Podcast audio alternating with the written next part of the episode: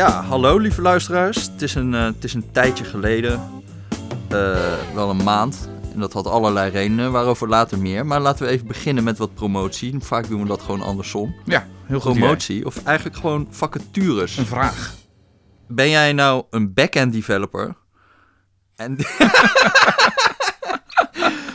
of, ik lees dit even voor, een OPA-engineer. En ik hoop dat jij weet wat dat betekent als je dat bent. Ja. Nou, dan hebben wij dus werk bij de correspondent. Eh, ja, dus als jij denkt van ja, ik wil vier keer zo weinig verdienen als ik elders kan verdienen. Als bij Uber of bij als Facebook. bij Uber of bij Facebook. Maar je wil wel gewoon met een, leuk schoon bedrijf. geweten naar, naar bed gaan. Lekker borreltje. een lekker borreltje. En je wil dit slappige ouwe hoer ook wel eens Skivakantie met mij. Skivakanties, alles. Nou, dat hebben wij allemaal in de aanbieding. Dus dan moet je even gaan solliciteren. Voor de rest voelt deze podcast tot nu een beetje alsof we het over... Niet over water mogen hebben in een brandweerpodcast. Vertel. Nee, Rutger, jongen, oude virale vriend. Ja, oude Ja. virale vriend. Ik- Ja. Ja. ja, dit is wel een beetje bizar. eh, Een beetje bizar weekje. Ja, ik, eh, ik, eh, ik eh, kan geen scherm meer openen of ik zie jouw troon niet gewoon tegemoet. Nee, wat, ik heb net voor deze podcast heb ik een half uur met een NRC-journalist over, over jouw leven moeten gaan praten. Oké, heb je wel aardige dingen gezegd? Oké, Ik heb hele aardige dingen gezegd. heel goed. Van, van tevoren had Rutger mij nog even geïnstrueerd wat ik, dat ik aardig moest zijn. hij, had nog een, hij had nog eventjes beschreven, beschreven hoe hij ongeveer voor zich zag hoe Even ter artikel... context, NRC had gebeld, die gaan een profiel maken. Dinsdag wordt het gepubliceerd. En toen vroegen ze van, kan je wat telefoonnummers van vrienden en familie doorgeven? Dus ik dacht, nou, ik stuur het telefoonnummer van Jesse wel door. Ja, nou heb ik de kwalijke neiging om nogal eens een beetje uit de bocht te vliegen in, eh, in interviews. Dus ik dacht, kun je me niet een beetje coachen dat het niet te erg wordt? Toen, toen, las, toen had Rutger, die zei, appte mij... Jesse Frederik kent Brechtman inmiddels al een paar jaar. Quote... Met stijgende verbazing zie ik hoe deze charlatan, die zichzelf de tropische noemt, zich iedere keer weer als de Messias weet te presenteren.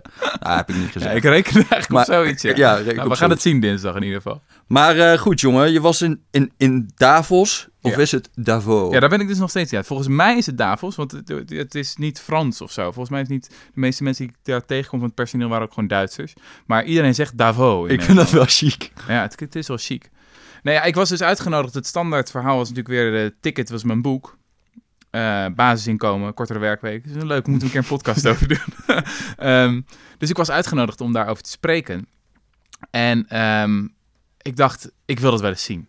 Ik wil gewoon die wereld wel eens meemaken. Hier komen de rijkste van de rijkste komen hier bijeen. Eh, je loopt in een, in een hal, eh, in, een, in, een, in een gang waar je dan gewoon... Dus eigenlijk is het best wel een standaard conferentiehal. Je broodjes, lauwe koffie, zoals je dat gewend bent.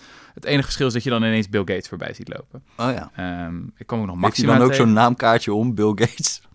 Ja, ja, die heeft ook een Bill Gates. Ja, iets van William Gates de derde of zo heet hij officieel, Ook nog. zoiets. Ehm, ik kwam ook Maxima nog tegen. Ehm, toen zat ik eventjes naast een Amerikaanse wetenschapper en eh, op zo'n oncomfortabel poefje in de, in de grote lounge. En eh, dus ik zeg tegen die wetenschapper, die was er ook voor het eerst. Ik zeg, eh, wist je dat de koningin van Nederland eh, twee stoeltjes verderop zit? Dus die verslikte zich half in de koffie. En die ging toen heel moeizaam ging die zo'n selfie proberen te maken met haarzelf en Maxima erop. Maar toen had Maxima dat door en die ging dus, stuurde dus een ho- hofdame op ons af. En die zei tegen mij van, ja, de koningin wil u spreken. Zei, oh ja, verdorie. Wil de koningin krijgen, ook ja. een selfie? Ja, maar ik had Maxima één keer al ontmoet, dus blijkbaar herkenden ze me nog. Toen had ik een glorieus gesprek van één minuut met haar. Ehm, maar inderdaad, ook voor het basisinkomen. ehm, ze krijgt een vrij fors basisinkomen, Ja, dus ik neem aan dat ze een groot fan is van, Ja. dat, eh, van dat idee. Ehm, nou, verder moet je je voorstellen dat zo'n conferentie eh, is helemaal georganiseerd volgens een soort kastensysteem. Dus iedereen heeft een badge en die badge heeft een bepaalde kleur. Nou, als je nou journalist bent, dan sta je helemaal onderaan de rang, eh, rangorde. Soort van de onaanraakbare ben je dan. De, de, dan, dan kom je eigenlijk nergens binnen. Er zijn geloof ik vier zalen of zo in totaal die dan open zijn voor je. Maar naarmate je dus hoger in de rangorde komt, wordt medewerker bent van het World Economic Forum of eh, deelnemer eh, of uitgenodigd bent als spreker of regeringsleider, eh, dan krijg je toffere badges. Nou, ik had een witte badge en dat is behoorlijk tof. Eh, ik zag een aantal mensen er een beetje jaloersig naar kijken. En dan kom je dus ook binnen in allerlei ruimtes waar je, waar je als journalist niet binnenkomt. Ehm, te- eigenlijk alles is georganiseerd volgens panels. Ehm, dus soms grote zalen, maar meestal kleine zaaltjes van waar 30, 40 man in zit en iets gaat bespreken. Ehm, en die dinsdag zat ik dus al in een panel over de toekomst van de verzorgingsstaat. Dit was dus onder eh, Chatham House Rules. Dus Chatham House, dat is... Dus eh, daar mag je nu niks meer over zeggen. Nou, je mag... Ik heb dat dus opgezocht. Eh, je mag niet specifiek mensen citeren. Maar mijn interpretatie van de Chatham House Rules is dat ik nu wel mag zeggen wat er ongeveer gebeurd is. maar ik hoop niet dat ik nu opgepakt word eh, door het World Economic Forum. Ehm, maar in ieder geval, die dinsdag ging het dus ook over de toekomst van de verzorgingsstaat. En toen dacht ik van ja, ik ga dat toch eens laten vallen. Ehm, het het, het B-woord, belastingenwoord. Oh, dat is nu een ander B-woord geworden. Vroeger was dat altijd basis. Ja, nee, je moet eerst dat B-woord. ja. en, en daar werd al best wel agressief op gereageerd. Van eh, een aantal vermogenden in de zaal zeiden van... nou ja, als de belastingen omhoog gaan... dan ga ik gewoon ergens naar een ander land... of dan betaal ik mijn account nog wat meer... om nog een ingewikkeldere constructie op te zetten. Maar dit heeft helemaal geen zin.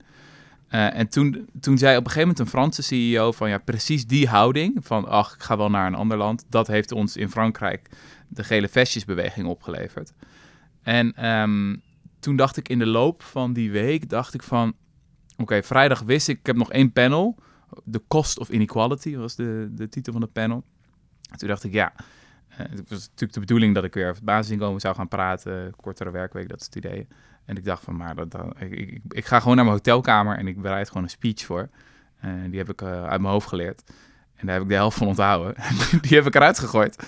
En toen gebeurde er eigenlijk helemaal niet zo heel veel. Want die vrijdag, ja, ik had hem, had je denk ik ook al gezien, ik had hem gewoon op mijn Twitter gegooid. Ik had eh, Dimitri uh, uh, onze zeer gewaardeerde collega, nog gevraagd om hem even van internet te rippen. Online gezet.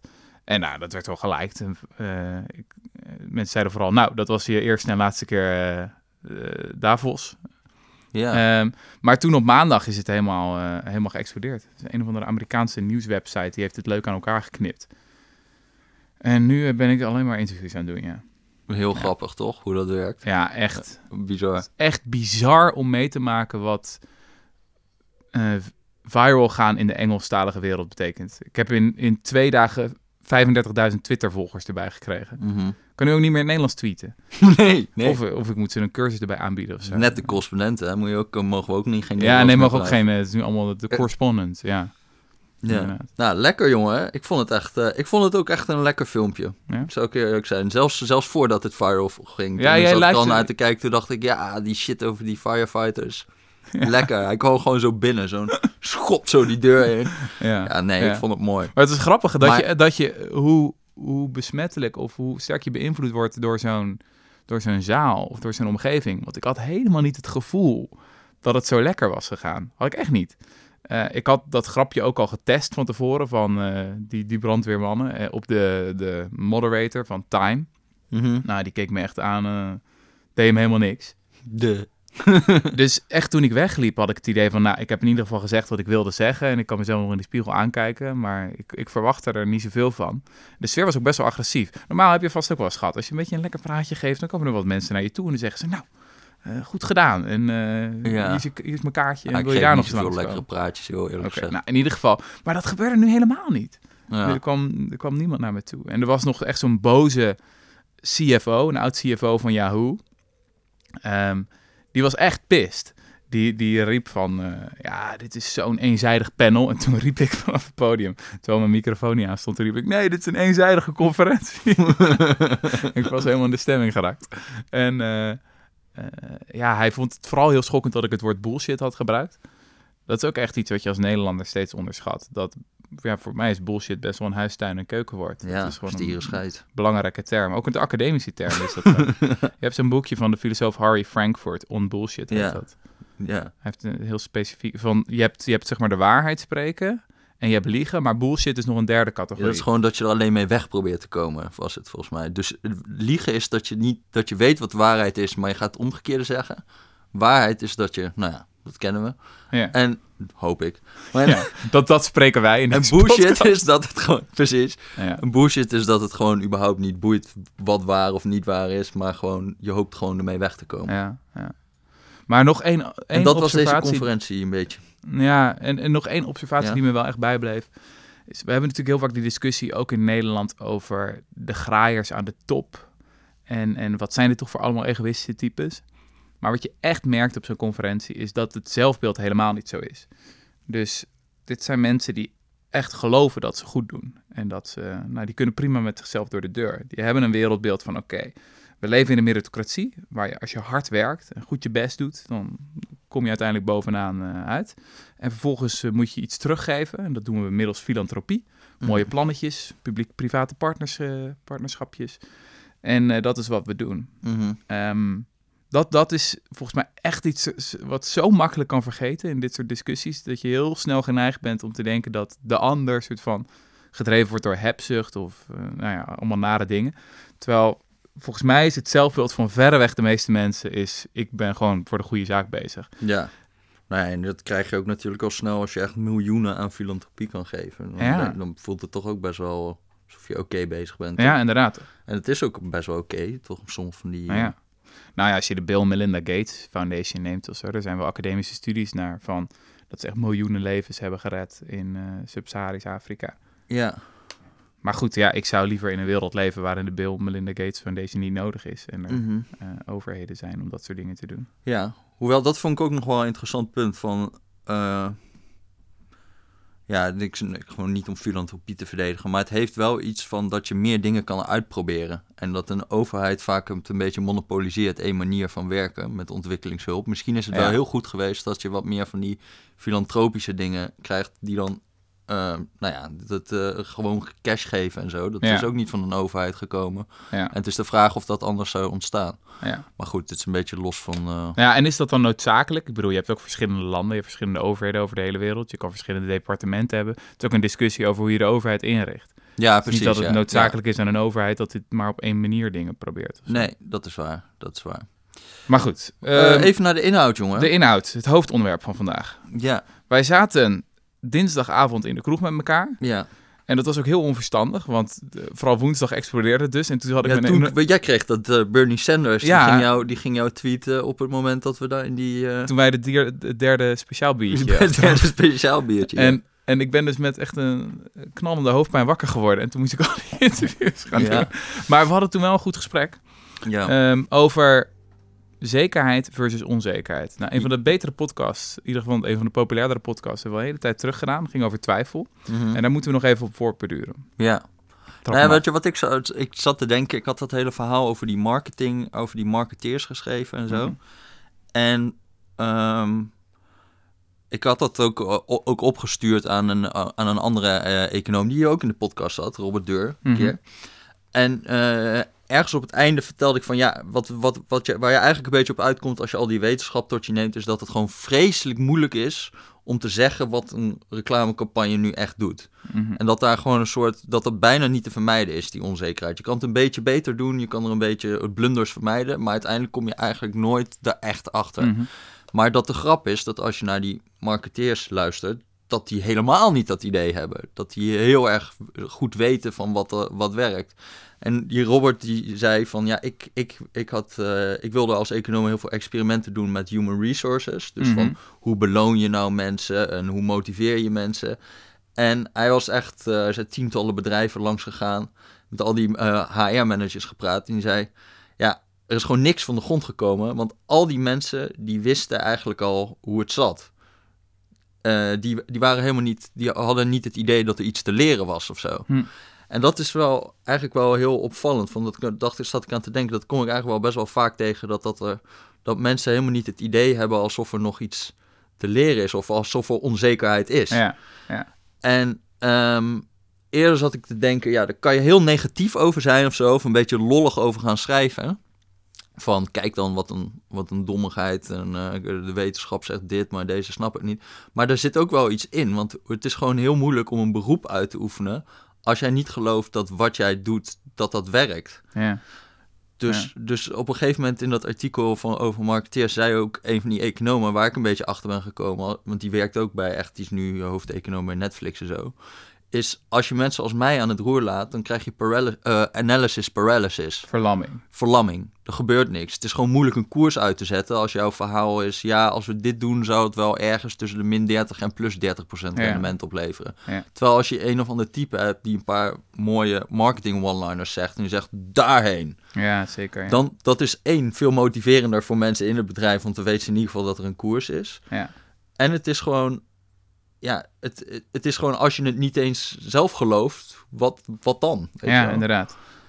En- Ik denk gewoon dat als je naar de wereld kijkt waarin we leven, of puur naar de arbeidsmarkt, dan is er heel vaak een, selectie op zekerheid. Mhm. De mensen die het meest zeker zijn van zichzelf, die komen bovendrijven. Die kunnen die HR-manager worden. Mhm. Want als jij onzeker bent, dan hoe kan je dan ooit inderdaad dat, dat beleid gaan uitvoeren? Mhm. Ehm, dus we leven in een wereld die enerzijds, waar de meeste mensen zijn volgens mij heel vaak van nature onzeker. Ja. En ook gewoon empirisch gezien is de werkelijkheid heel onzeker. Ik bedoel, niemand weet wat er morgen gaat gebeuren, laat staan volgend jaar, laat staan over tien jaar. ja. Maar als je dan kan claimen van ik weet het wel, Mhm. neem het beroep van trendwatcher. Ik bedoel, er zijn geen grotere hoaxers in deze wereld dan trendwatchers. Mhm. Die, die leuteren echt wel bij elkaar. Dit gaat gebeuren, dat gaat gebeuren, zus gaat gebeuren, zo gaat gebeuren. Nou, in het sprekerscircuit verdienen die het meest. Kunnen aan de lopende band. Sommige van die luiden doen 200, 250 lezingen per jaar voor eh, 4.000, 5.000 euro. Die lopen helemaal binnen. Mhm. Maar dat, dat kunnen ze omdat, of dat doen ze omdat ze iets kunnen wat de meeste mensen niet kunnen. Mhm. Namelijk zeker zijn over dingen waarvan bijna iedereen denkt, ja, ik heb echt geen flauw benul wat er gaat gebeuren. Mhm. Maar dan komt iemand voorbij die zegt, ja, maar ik weet het wel. Dit en dat gaat gebeuren. En is, wauw, jij weet het. Ja, want ik denk dat stiekem heel veel van die mensen hebben wel... Heel veel mensen hebben een beetje dat imposter syndroom, dat ken je toch wel? Mhm. Van dat je gewoon het idee hebt, ik kan elk moment door de mand vallen. Ik weet helemaal niet Ja. zo goed hoe alles in elkaar Welkom in mijn leven, ja. Ja, dat, dat heb ik ook heel vaak nog. Van ja, Mhm. wat, wat, wat voor bizar beroep is dit eigenlijk dat ik in twee maanden, en dan heb ik echt heel veel tijd, hè, geen enkele journalist heeft zoveel tijd, om een verhaal over online marketing te gaan schrijven.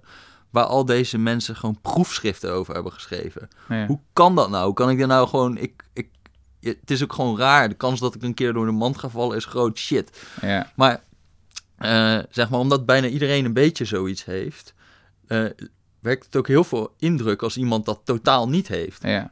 Zeg maar. en, dan, en, en we schikken ons daar allemaal naar alsof dat de natuurlijke toestand is. Dat je gewoon eh, heel zeker bent over Ja, wat er is. ja, maar dat is juist helemaal, volgens mij helemaal niet zo. Ja, ik moest hier een tijdje geleden aan denken toen ik... ehm, Nou, ik, ik ben natuurlijk afgelopen tijd met mijn boek bezig geweest. En dan heb je een bepaalde these. De meeste mensen deugen. Je bent al het bewijsmateriaal erbij aan het verzamelen. En de biologie, en de psychologie, de filosofie, de antropologie, noem maar, maar op. En je raakt steeds meer overtuigd.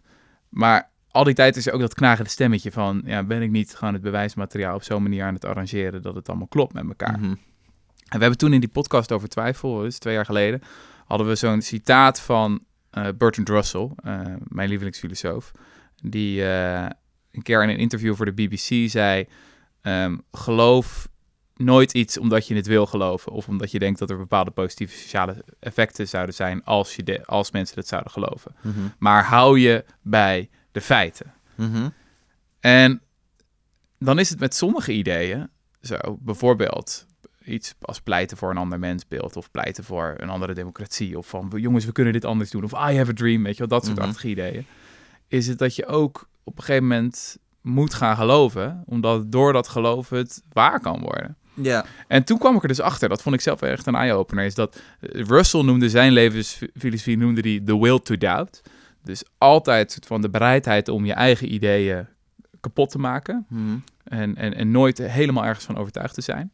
Maar dat was een reactie op een, een term van een andere filosoof, William James, die van the will to believe sprak. En die zei dat je soms juist als wetenschapper of journalist of als gewoon mens gewoon maar iets moet gaan geloven en dat het dan waar kan worden. Mhm. En toen dacht ik, wow, dat is echt soort van die, die twee dingen, the will to doubt en the will to believe. Dat, dat is echt gewoon, daar, daar kan ik nooit helemaal tussen kiezen of zo. En dat, dat clasht Mhm. voortdurend met elkaar. Ja. Want soms moet je gewoon gaan Ja. eh, om iets te maken. Ja, ja, ja, ja.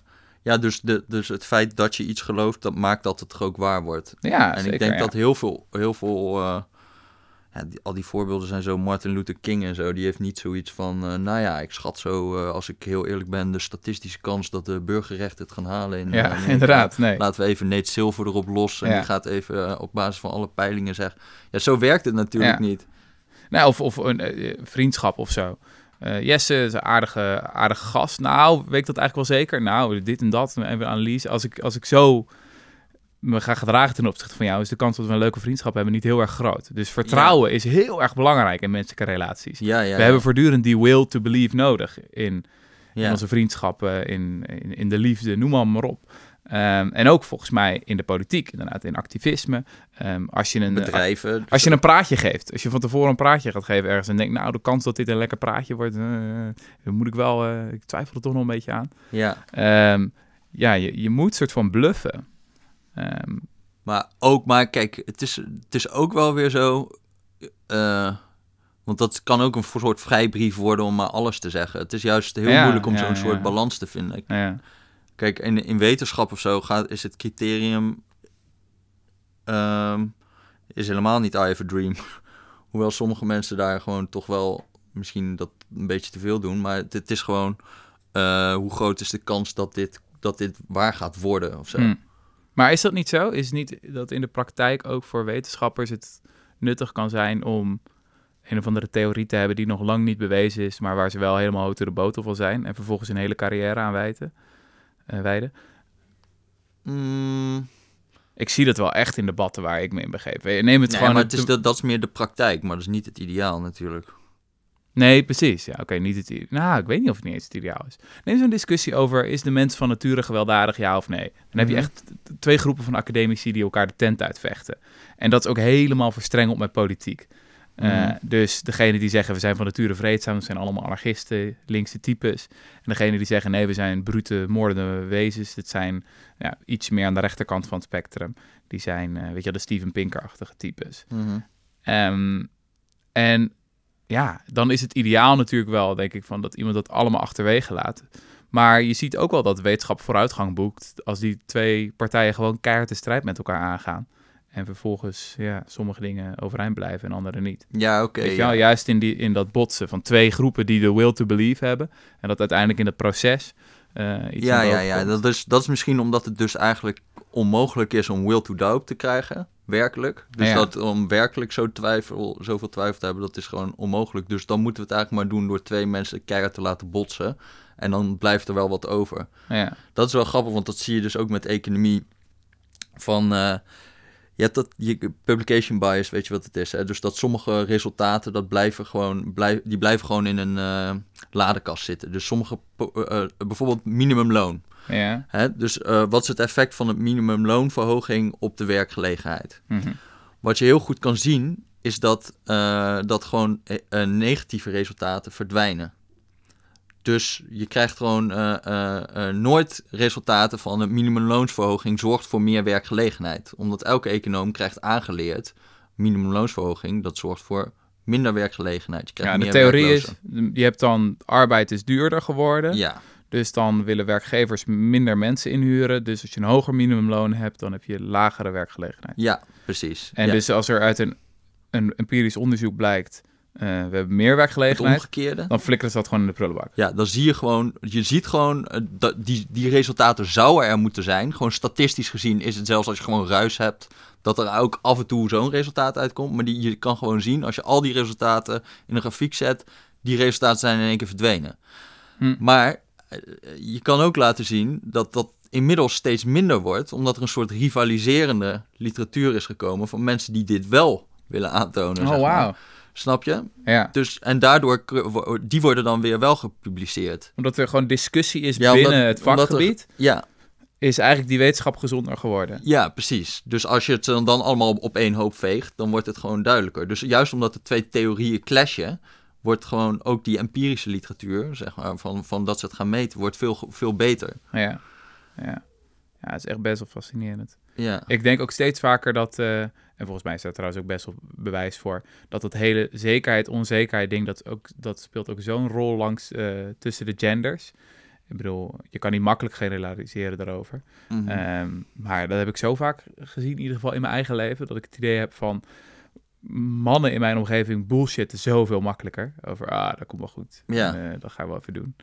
En dan, dan heeft dat ook een soort van een neiging vaak om, om een zelfvervullende profetie te worden. Mhm. Om ergens te komen.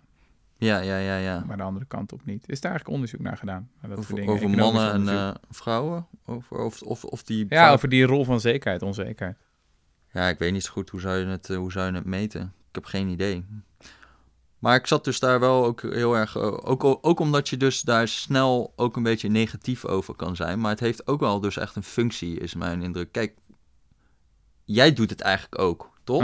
Oh ja, Heel lopende erg, band, want ja. dat hele sprekerscircuit en zo, dat is natuurlijk één grote de profeet uithangen. Maar, dat, dat, maar dat, dat is ook een beetje van, ja, weet jij nou of die 15-urige werkweek echt werkt? Ja, ja. Ik bedoel, het lijkt je een leuke denkrichting, Ja. maar laten we, als het, als het, als het, eh, als het eh, wat anders zit... Je Als kan, het je, het is zo- niet de bedoeling dat jij daar twijfel gaat overbrengen of zo. Nou, als het wel zo... Ik heb nu een eh, redacteur die me begeleidt bij mijn nieuwe boek, Harminke Mededorp. En wat echt fascinerend is om mee te maken, is dat een goede redacteur jezelf echt kan beschermen voor je zwakste eigenschappen. Mhm. Dus zeg maar, ik heb best wel sterk the will to believe. Mhm. Kan er ook best wel door meegesleept worden van, wauw, dit is echt een eh, mooie theorie. Hier gaan we even alle argumenten bijslepen. En wat dan heel vet is om mee te maken, is dat een tekst echt sterker kan worden door juist te zeggen, ja, ik weet het even niet. Of misschien zit ik mezelf hier wel... eh, Klem te lullen. eh, maar dat is toch echt super fascinerend dat je een tekst kan hebben waarin je expliciet zegt: Ja, ehm, misschien heb ik hier zware confirmation bias. Misschien zit ik gewoon te zoeken naar redenen om te geloven wat ik wil geloven. Mhm. En dan zeg je: Nou, ik heb toch heel erg mijn best gedaan. Ik heb mensen laten meelezen en eh, dit is het resultaat. En het is nog overtuigender geworden. Ja, ja, ja, ja. Ja, ik merk ook, het, het is echt moeilijk om dat te kunnen doen. Wat ik, wat ik merk als ik soms... Ik denk dat als ik nu nog eens een keer zo'n stuk over schulden zou schrijven... dan zou ik dat veel meer kunnen toelaten dan toen ik er middenin zat of zo. Mm. Het is gewoon, als je een tekst even een half jaar laat liggen... Ja, wat nieuwe dingen doet... en dan denk je, ja, eigenlijk... Eigenlijk eh, had ik hier wel wat meer twijfel in mogen ja je hebt echt andere mensen daarvoor nodig. Daar ben ik echt van over- van overtuigd. Dat Ja, ook dat, lukt. ja. Maar dan wel mensen die je, die je in die zin vertrouwt. Want heel vaak is je, is je neiging om, eh, als je kritiek krijgt, om dat meteen te gaan weerleggen. En te denken, ah, dat klopt niet. Mhm. Dit zit zo, dit zit zo. Ja. Want wat ik nou zo opvallend vond ook met dat hele marketingverhaal, je krijgt Mhm. gewoon op een gegeven moment dat, eh, dat die dingen zichzelf in stand houden, zeg Mhm. maar, die, die overconfident mensen. Oh ja. Omdat het heel moeilijk is te checken uiteindelijk van, ja, heeft dit nu nog echt eh, meerwaarde of zo? En je kan gewoon, als je, als je daar eenmaal aan bent begonnen, van we gaan een marketingdepartement in, inrichten met bepaald type mensen. Dan gaan die, zich, dan gaan die andere mensen inhuren die ook zo denken. En Mhm. die huren weer nieuwe mensen en die maken weer nieuwe taakjes. En zo krijg je een soort organisationele bullshit-bubbel, zeg Beetje een eigenlijk. Ja. ja, nou ja, dat, en, en ik denk dat er best wel Of een veel van dat soort- bullshit-bubbel, ja. Dat is wel een goede academische term. Een bullshit-bubbel, ja. Ja, dus het idee is, één iemand gaat heel erg in zichzelf geloven. Die neemt allemaal mensen aan die dan... Nou, die, de selectie is op mensen dat ook, die ook in zichzelf geloven. Ja, Dat groeit en groeit en groeit binnen een organisatie. Die kunnen ook richting het management heel goed uitleggen Ja, waarom ze zo geweldig want zijn. die zijn ook onzeker en die weten het ook allemaal niet zo goed. En zo kunnen hele bedrijven op een gegeven moment worden overgenomen door bullshit-bubbels. Ja, ja, ja, ja. Dat, dat- maar ik denk echt dat dat Dat gewoon... is wel een boek hoor. Nou, ja. Nee, maar ik denk wel dat dat, dat, dat, dat, dat veel speelt binnen organisaties. Je ziet, gewoon, eh, je ziet het soms ook gewoon een beetje gebeuren. Op kleinere schaal al. Gro- gewoon dat, dat je gewoon heel snel iets... Je hebt een soort idee van mensen nemen... Er is een bundeltje taken te voorbrengen en dan gaan mensen een baan maken. Ja, Maar wat heel vaak zo in mijn beleving zo is, mensen maken banen en die maken nieuwe bundeltjes taken, waardoor er nieuwe banen ontstaan die nieuwe taakjes maken. ja. En zo versterkt dat zichzelf Ja, heel ja. erg. En of die taakjes nu echt zinvol zijn, is heel veel is gewoon binnen dat proces zinvol. Maar of, dat hele, of het echt zinvol is om dat überhaupt te doen, die vraag wordt dan Nee, niet meer gesteld. Want daarvoor zijn ze ingehuurd. Dat is met die market, marketeers zo. Als jij zegt, we hebben een departement die doen alleen maar zoekadvertenties. Eh, en dan blijkt dat dat gewoon voor jouw bedrijf niet meer rendabel is. Ja, het is niet alsof die gaan zeggen, goh, eh, misschien moet je ons ontslaan. ja. Hier is ook nog super interessant dat dan eigenlijk dat hele begrip van bullshit jobs, zoals de antropoloog David Graeber die definieert, mensen die over hun eigen baan zeggen, mijn baan is zinloos, dat dat hele concept eigenlijk eh, het belangrijkste mist. Ja, denk ik ook. Ja, en dat is namelijk dat ze erin geloven. Want dat is, dat is zeg maar eh, wat heel belangrijk is. Daardoor Ja. werkt het. Je zou bijna zeggen dat de mensen die bullshit jobs hebben, dat zijn, of zeggen dat ze een bullshit job hebben, dat zijn onzekere types. Ja, die moet je behouden. Ja, die, die zijn eerlijk over zichzelf. Die hebben de will to doubt. Ja, Ehm, terwijl eh, er ook een groep mensen moet zijn die denken dat ze nuttig werk doen, maar dat dat misschien niet zo, eh, ja. niet zo is. Ja, en het is gewoon wel mo- moeilijk om over na te denken, wat, wat kun je hier precies aan doen of zo. Want eh, er zijn ook allemaal rare dingen in organisaties die het heel erg aan de hand werken. Zoals dat, wat voor een econoom best raar is, is dat alles werkt met budgetten. En Mhm. budgetten is eigenlijk een beetje, binnen een bedrijf krijg je gewoon één afdeling, krijgt een vaststaand budget. En het volgende jaar ga je weer onderhandelen over een nieuw budget. Ja, Maar dat is eigenlijk gewoon Sovjet. ja dat is communistisch. Dat is communistisch. Dat is niet Ja. per se de markt of zo. Nee. Maar daardoor krijg je gewoon ook een hele oneigenlijke prikkel om, om jouw werk als heel zinvol vol te doen, voor te doen. Ja. Want je, je wil natuurlijk helemaal niet gaan zeggen van, eh, nou ja, we hebben, helemaal, we hebben eigenlijk veel minder budget nodig. Dat doe je nooit. Dat was ook in de Sovjet-Unie niet. Het ging, niemand ging zeggen van, eh, oh, we kunnen ook wel met minder. Dan ging je gewoon je budget opmaken heel snel aan het eind van Ja. het jaar. Dat zie je dus bijvoorbeeld met advertenties ook. Mhm. Dat vertelde iemand eh, die ook bij de podcast was, Onno. Die, eh, die turtleneck bij de online marketing podcast, bij de live De podcast. turtleneck? Ja, nou ja, Ja. goed, anyway. Oké. Maar die, die, die vertelde dat in december schieten alle prijzen voor advertenties omhoog, omdat iedereen gewoon zijn budget moet opmaken Echt? voor dat jaar. Dus dan, Maar dit is binnen ziekenhuizen ook zo, hè? Met scans bijvoorbeeld. ja, Ik heb wel zo'n, ehm, hoe heet iemand nou die de scans doet? Radioloog gesproken. Ehm, die zei ook van, ja, rond november, december kijken wij echt van, eh, moeten we die machine niet nog wat harder laten draaien? Want die scans zijn natuurlijk best wel duur. En als je dan minder dat doet dan vorig jaar, ja, dan is het van, hé, hey, jullie hebben minder gebruikt. Nou, jullie budget gaat omlaag. Dus Ja. dat wil je niet. Je wil liever iets te veel doen ieder jaar, zodat hij zegt van, nou, we hebben echt eh, tekort gehad, kan het budget nog wat omhoog. ja, precies. En dat gebeurt binnen kapitalistische eh, economieën. Dit gebeurt Nee, dan maar eigenlijk is een bedrijf geen kapit- Een bedrijf zelf is niet kapitalistisch. Dat is gewoon een bureaucratie. Ja, ja, ja. En, dat is, en, en, en de grap is... Intern is het niet kapitalistisch. Nee, nee, want, Nee. want er wordt niet voor elk, elk dingetje afgerekend binnen de correspondent. Goh, ik ga even koffie halen, joh, dat is wel 2 Ja, euro. is 5 euro, eh, Ja, collega. Dat, Ja. is, dat is ook niet zo efficiënt. Nee. Maar, maar dat is grappig, want er is, er is ook best wel veel onderzoek over ehm, transnationale handel bijvoorbeeld. Vindt 70% of zo, ik, ik, ik zeg dit nu, maar dat weet ik niet helemaal zeker. Het kan ook 60 zijn. Maar in ieder geval de meerderheid van de transacties die vindt plaats binnen een bedrijf. Dus Starbucks Ghana, die iets verkoopt uit Starbucks Nederland. Ja. En niet binnen een markt. Snap je? Hoe, 70 procent? 60, 70 procent van alle transacties over grenzen heen. Dat is binnen een bedrijf. Binnen gewoon het- hetzelfde Wow. bedrijf wat dingen... Dus 70 procent van, de, van het handelsverkeer is communistisch. Precies. Ja. Wow. En ik denk dat het als je, als je echt zou denken aan elk dingetje wat er gebeurt, een transactie is, dan is de markt is eigenlijk minim- minimaal. Het grootste vindt Is namelijk plaats in bureaucratie. Dat heb ik een keer gehoord. Zo'n metafoor van, stel dat je op Mars staat en dan naar de planeet kijkt. Ken je die van eh, zo'n econoom? Die zei van, je, hebt, je, je- staat op Mars Mhm. en je kijkt naar planeet Aarde en alle markttransacties hebben een bepaalde kleur en alle weet ik veel, overheidstransacties en alle organisaties hebben een bepaalde kleur. En de, de organisatie is dan blauw en de hele planeet is blauw. Ja, ja, ja, ja. en het is, een markt zie je bijna, bijna niks van. Ja, nou, dat geloof ik dus ook. En ik denk dat is dat best wel een belangrijke blinde vlek of zo. Want, al- want alles wat in een organisatie plaatsvindt, niet alles, maar heel veel laat ook niet echt data achter. Mhm. Kijk, het is makkelijk als ergens een prijs voor is bepaald, betaald of zo. Dan heb je Mhm. in ieder geval dat. Maar dat iemand anders iemand anders instrueert binnen een bedrijf om een bepaald iets te doen. Mhm.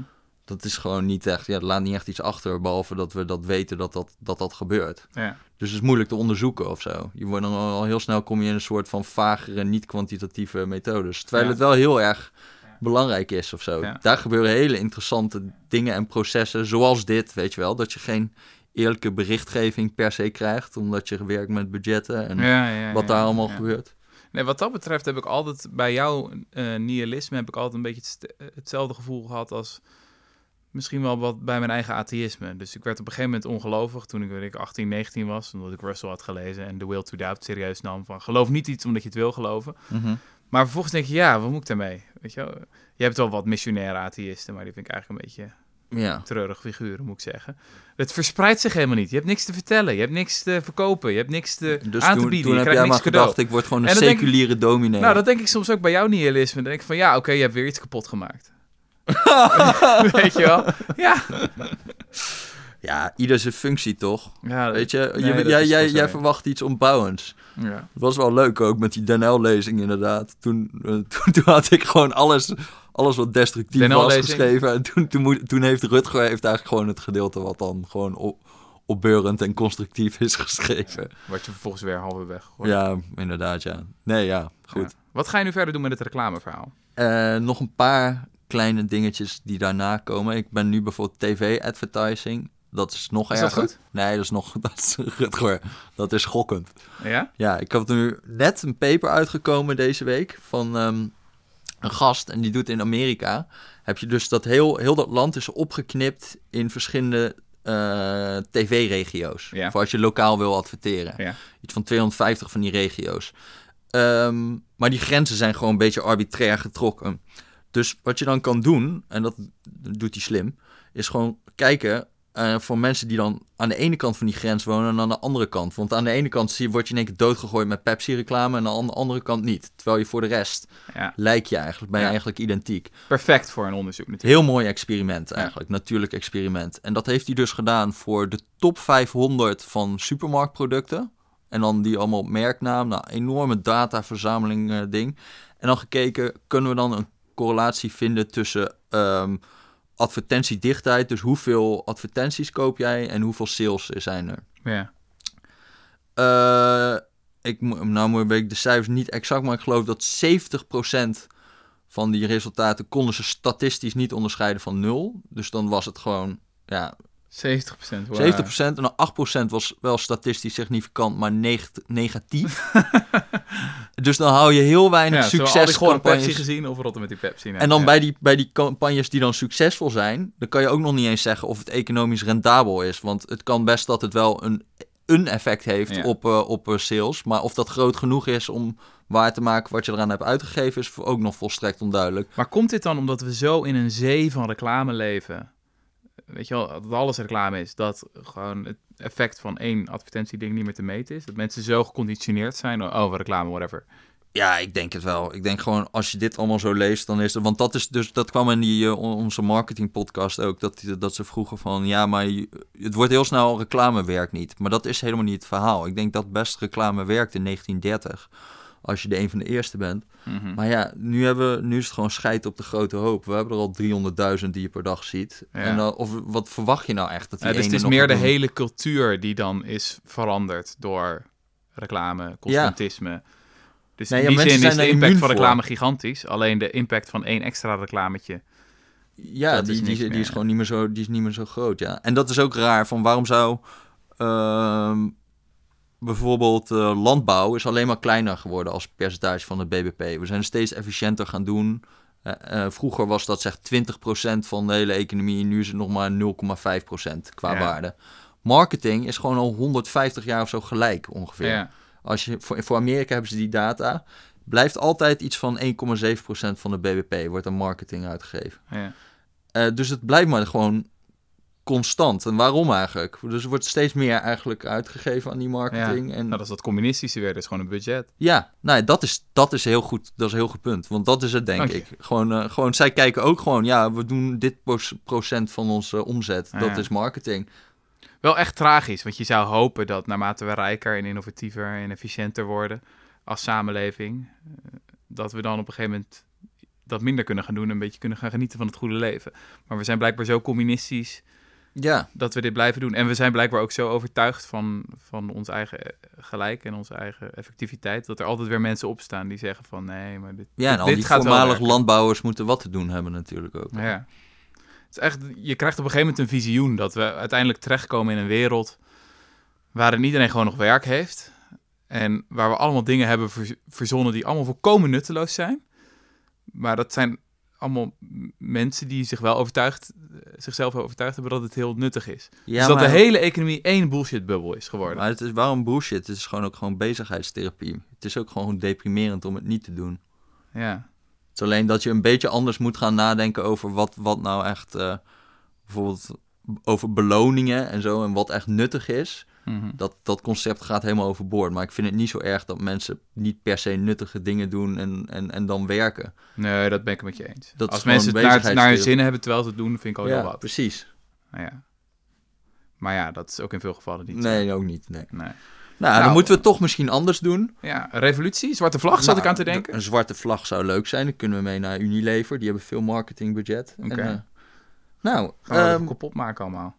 Rutger, ik hoor... ik hoor Eh, jij gaat zo naar DWDD, hopen we dan maar. Ja, als ze me, als ze me toelaten, inderdaad. Ik ga wel de zwarte vlag meenemen Je natuurlijk. gaat ook een Kom naar binnen marcheren. Ja, ik Matthijs, wel- ik, zou hang hem even over jou. Misschien even een ander blouseje Ja, meenemen. inderdaad.